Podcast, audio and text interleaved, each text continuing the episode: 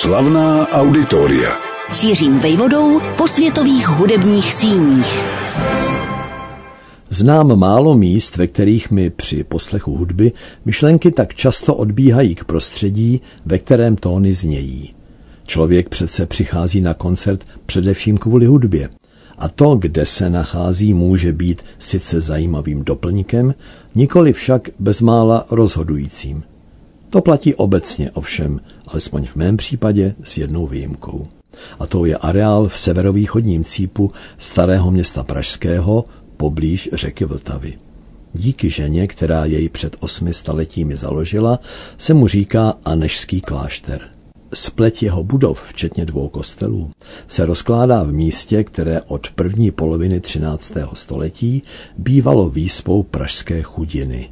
Kdysi ve středověku to mělo i své územní opodstatnění v místech, kde Anešský klášter postupně vyrostl, totiž byla podvědomě pocitována přítomnost městských hradeb, šlo tedy o jakýsi kout stranou, území mimo obecný zájem, bezmála o zemi nikoho, do níž se stahovali ti nejchudší z nejchudších, nejubožejší z nejubožejších. Ti, kteří nebýt péče milosrdných sester či bratří, by končili na ulici a v nejednom případě tam i umírali. Že čas oponou trhl a z areálu svaté Anešky je dnes citlivě zrekonstruovaný objekt v péči Národní galerie, je zásluhou nadšenců, kteří se koncem 19. století spojili do klubu s cílem tuto oblast, tak cenou pro naše dějiny, uchránit před demolicí. Skutečně se jim to podařilo a pak byl zprvu opatrně, ale po druhé světové válce už razantněji nastartován proces obnovy.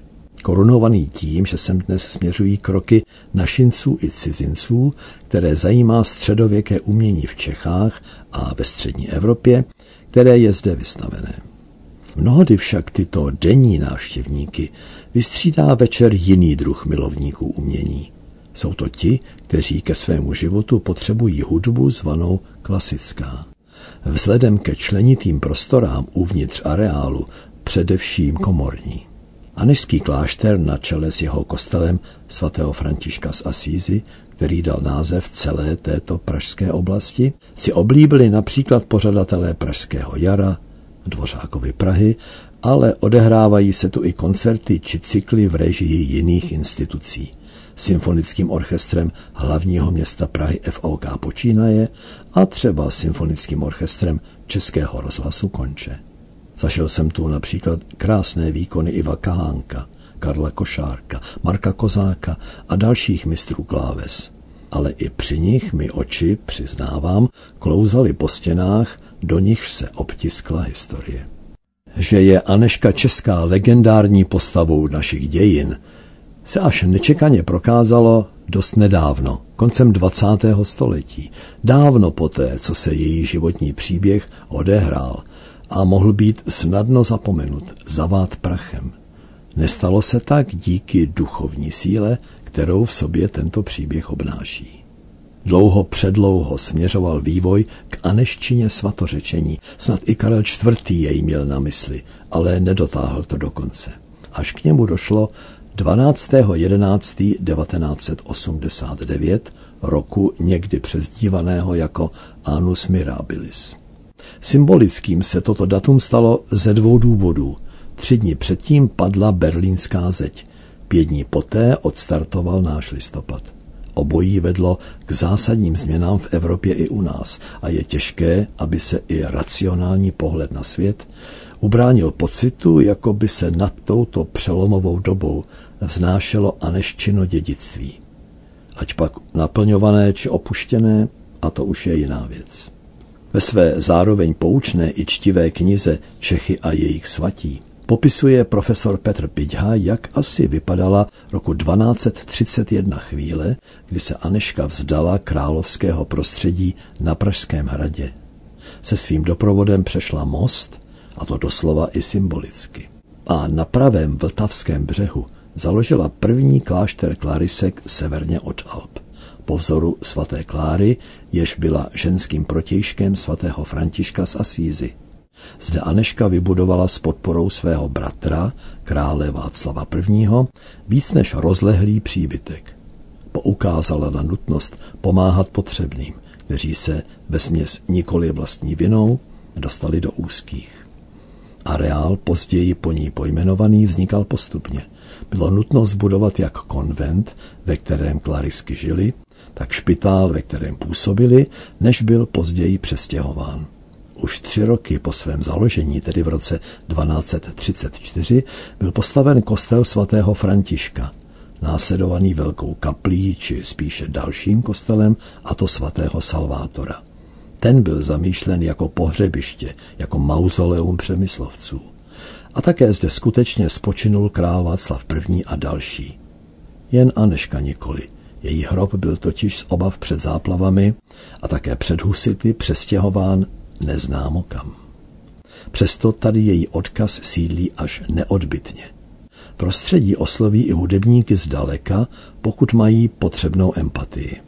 Na souvislosti se mě tu vyptával například skvělý houslista Gil Shehem po komorním vystoupení, které tady uskutečnil s klavíristou Gerhardem Opicem a dalšími muzikanty.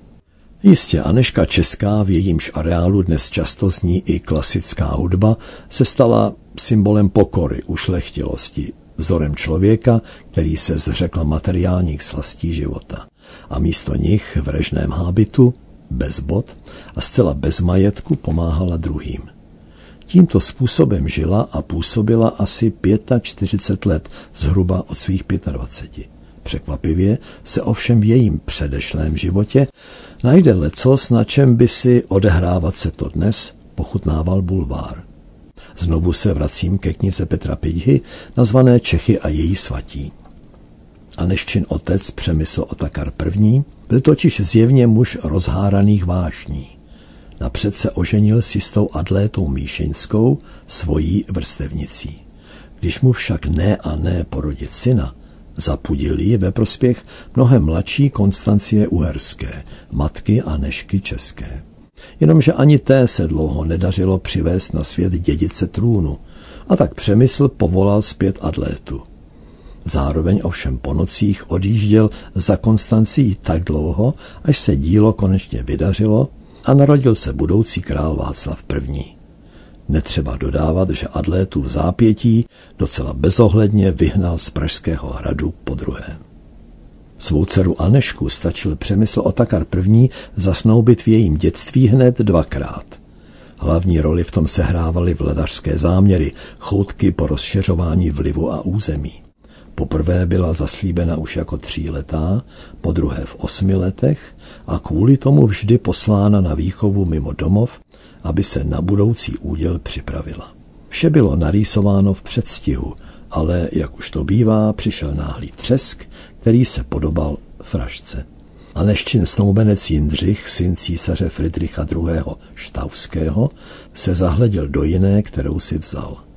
Skandální ponížení se záhy pokusil napravit sám císař, jeho otec, který ovdovil, a nabídl se Anešce jako poněkud postarší ženich.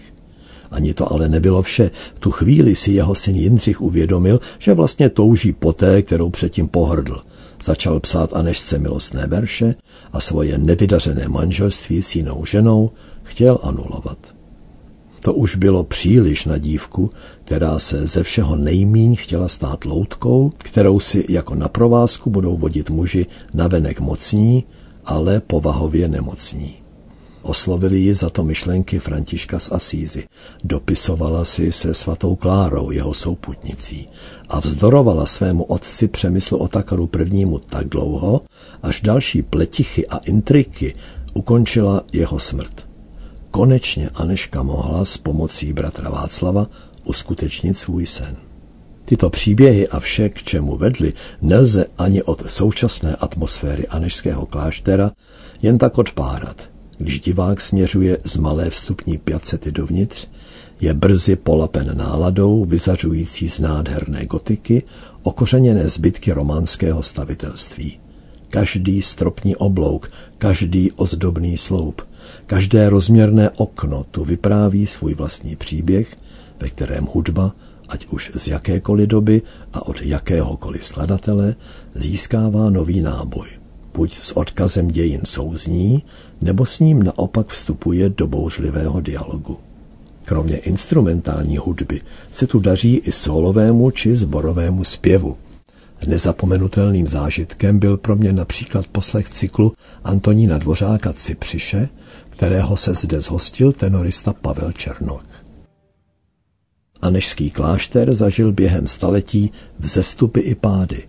Poškodili jej husické války. Od poloviny 16. století byl pak zvolna obnovován. V jádru naštěstí zůstal největším gotickým areálem Prahy a taky prvním místem, kde bylo na jednu z budov použito materiálu z červených cihel.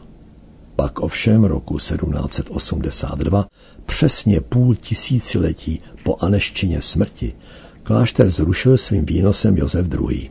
Otevřela se cesta k tomu, aby byl rozparcelován na chudinské příbytky. Chátral natolik, že byl roku 1888 v rámci asanace celého okolí navržen ke zboření, ale naštěstí zachráněn.